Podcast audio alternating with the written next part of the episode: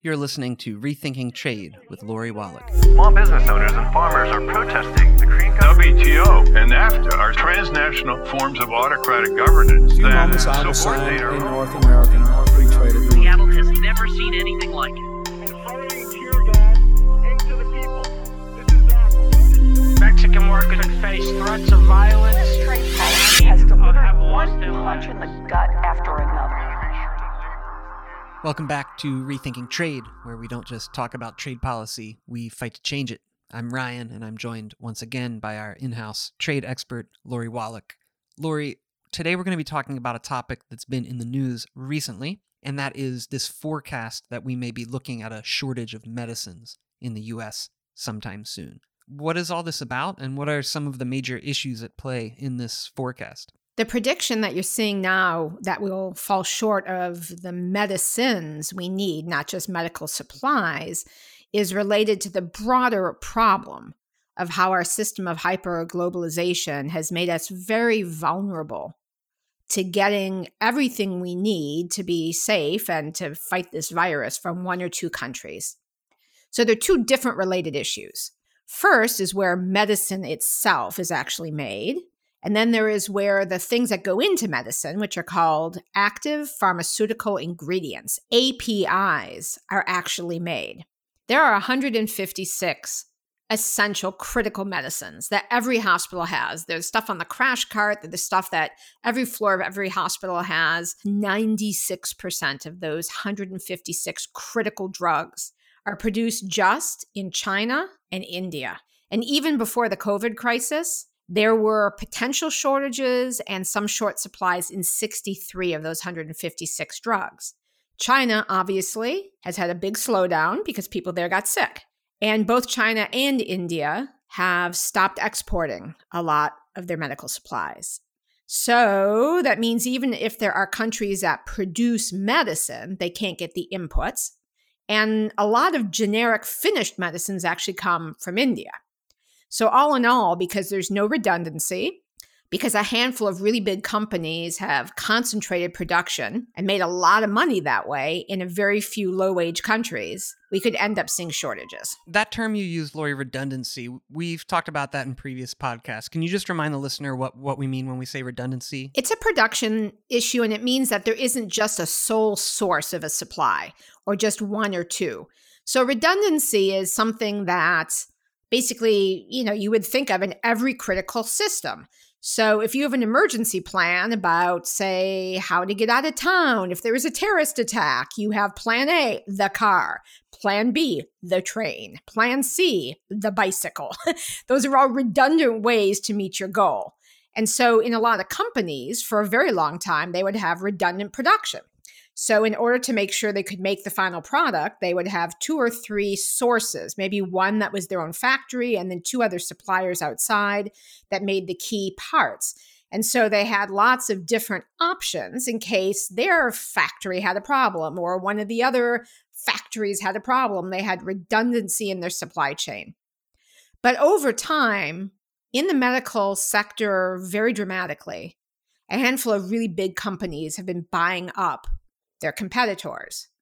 And once they buy, one big pharmaceutical company buys the other one. They don't just keep running the same plants and making the same stuff and getting double the income. They typically close down the production capacity. That's considered an efficiency. That would mean less costs. Translate out, it means they fire all the people who are in the other plant. And then they have wherever their outsourced work is, in India, in China, wherever, they add another shift or they add more people. And now the one company has only its production capacity, maybe a few more hours, a few more workers, but that whole different factory that once existed, if something happened to company A's production, company B's production was there. Now it's just company A that bought up company B and shut down that production. So we see that, for instance, the big pharma companies, they don't want to change that because it's super profitable to basically have all this production in China and India where people are paid very little, the environmental costs are extremely limited, and then they import the goods back to sell at a high, high price here. And maybe we can talk about how this you know, how this situation came to be a couple decades ago. What would what did this industry look like, and how did it change over the last few decades of neoliberal trade policies and other really corporate-driven policies pushed in the international trade arena? So the pharmaceutical industry looked a lot more like every other industry, which is companies had redundancy in their supply chain. So they either made some of the parts themselves or they had two or three sources of it. And there were a lot more competitors. I mean, if you're if you're old enough, you remember a bunch of airlines that don't exist anymore, and you remember a bunch of telephone companies that don't exist anymore, and you remember a bunch of car models and brands that don't exist anymore. So we don't notice it as often with the pharmaceutical companies because they're not really brand names in the way we like know, hmm, there's no more Plymouth, there's no more Pontiac, there's no more Saab, there's no more Oldsmobile. But in fact, these companies have been consolidating and consolidating so that there are a really short list of really big companies that both do medicine and medical supplies, but some of the pharmaceutical companies just do pharmaceuticals, but you know, they buy up and shut down their competition. It helps their monopoly. They have monopoly licenses called patents to sell their medicines for whatever price they want. And then heaven forbid another company comes up with something that is a different medicine that could compete. So they buy them up and put them out of business. As a result, we have a very limited supply. And right now we need to gear up to make more of a lot of things. So things where the supplies are really short right now are the drugs that are being used for COVID.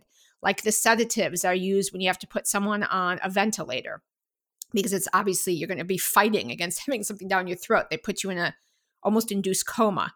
And the supply chain is both way too concentrated, but also elements of it, like the second stage, not just the active pharmaceutical ingredient, but the compounding.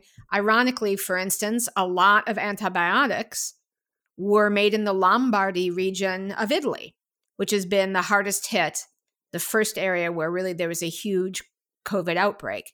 So when we have both limited suppliers and limited alternatives for the parts, the A P Is, and the actual production is too concentrated in a few places, antibiotics in Lombardy, then the whole world can have economic and health problems that are actually worse than the medical problem that the drugs are needed to combat.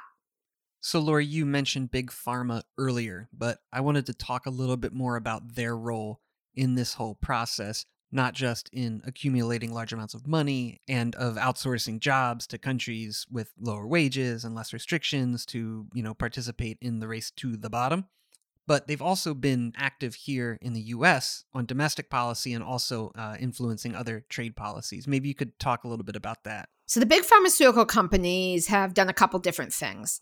One, they've pushed for trade agreements that include these extreme monopoly protections and that basically make other countries, poor developing countries with the low-wage workers, sign up for the special protections so that we, they can outsource their production there and still get the monopoly guarantees. Then number two, they have fought for tax policies in the U S so that they can literally ship their corporate headquarters someplace else and then claim that they get a lower tax rate because they're a foreign company. That's called an inversion. So a lot of the big U S pharmaceutical companies are actually incorporated in Ireland because it's a tax haven. And then number three, they have pushed for other tax policies that let them actually charge their American companies can charge the Irish company basically a business expense for the patents that are held in the U S. They take it as a business deduction. So they're dodging taxes basically twice while getting more incentives to outsource. And that whole that whole combination of policies in the face of also no antitrust policies to speak of, certainly not in our trade agreements and not very strong any place except Europe, means that these companies keep consolidating and consolidating and consolidating until they're just a few. So there's no competition between them and they are able to rig the policies so that the countries also aren't making these companies face market competition terms. When you brought up Ireland, it made me think I was looking through the, the T A A database, which is up on the Public Citizen website. And when I was looking up medical supplies, I was noticing a lot of outsourcing to Ireland. Is that because these that manufacturing jobs are going to Ireland, or, or were these was this part of that process you were describing? You can see this fluky trend of the pharmaceutical corporations trying to dodge taxes. If you look either at the Trade Adjustment Assistance database that tracks certain certified job losses caused by trade by the government, or if you look at trade flows in pharmaceuticals. So if you look at T A A, you see this weird situation where all these pharmaceutical factories that used to employ workers in New Jersey, in Pennsylvania, in California, in Wisconsin, in Illinois, you see them certified as job loss outsourced to Ireland. Well, the company relocated to Ireland as a corporation to dodge taxes, but they're not opening big factories there. Then they're outsourcing the production to some contract company that is, for instance, in India or in China or some other low-wage venue. And that contract company is getting the A P Is down the supply chain from some other company, almost certainly in India or China. And those companies are sourcing some of the things that make the A P Is within their own countries. So we have basically seen both job loss, but more importantly in the short term now, a lack of reliable supply caused not by acts of God, but by specific trade and tax policies. Because you can also see, if you look at the trade data of the value of pharmaceutical goods, it looks like Ireland is our number one trade partner. That's what we get most, it looks like, if you look at value of our imports of pharmaceutical goods.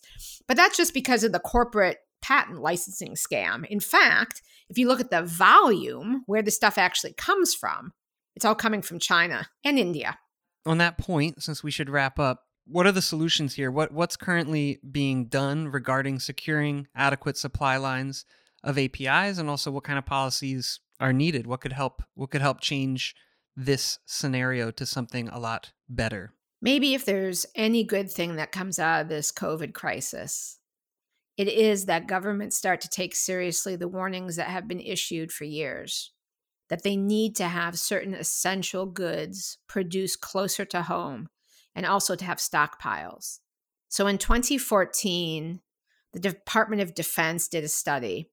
And it was looking simply at the military readiness in medical supplies for an emergency like a pandemic or, heaven forbid, a war. And what that study, and again, six years ago, determined was supply chains were so incredibly thin, capacity to manufacture was so limited, and so much of it was relying on China, a country that could be on the other end of a dispute, whether directly or through proxies, that the U S military was in enormous peril of not having the supply of essential medical goods and medicines that were necessary.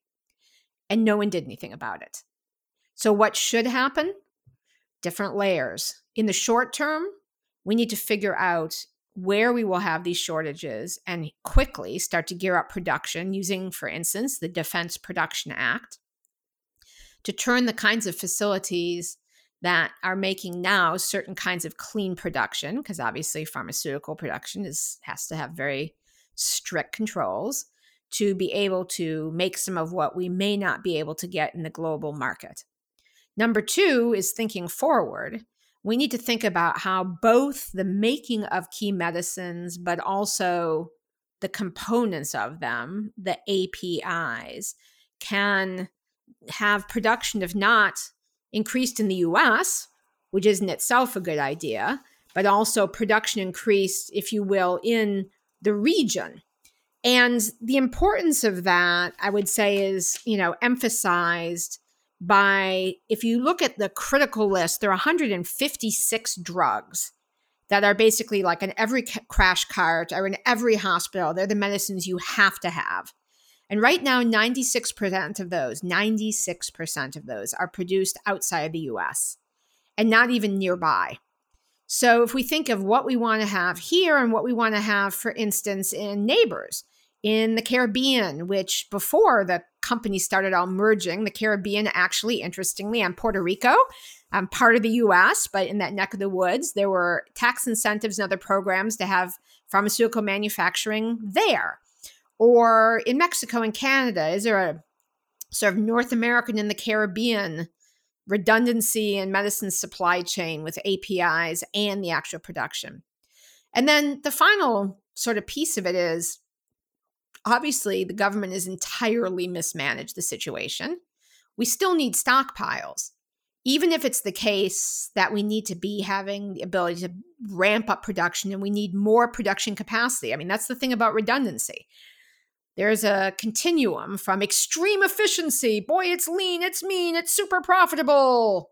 And the whole damn thing goes to hell if one thing gets out of place, versus having enough redundancy that if you need to gear up production in the face of some crisis, you actually have the hardware to be able to make what you need to be healthy.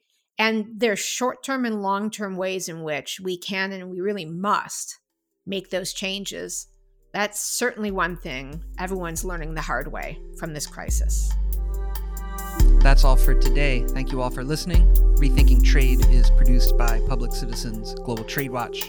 I would encourage you to visit rethink trade dot org as well as trade watch dot org to educate yourself and to find out how you can get involved in the work we're doing to fight for fairer and more equitable trade policies.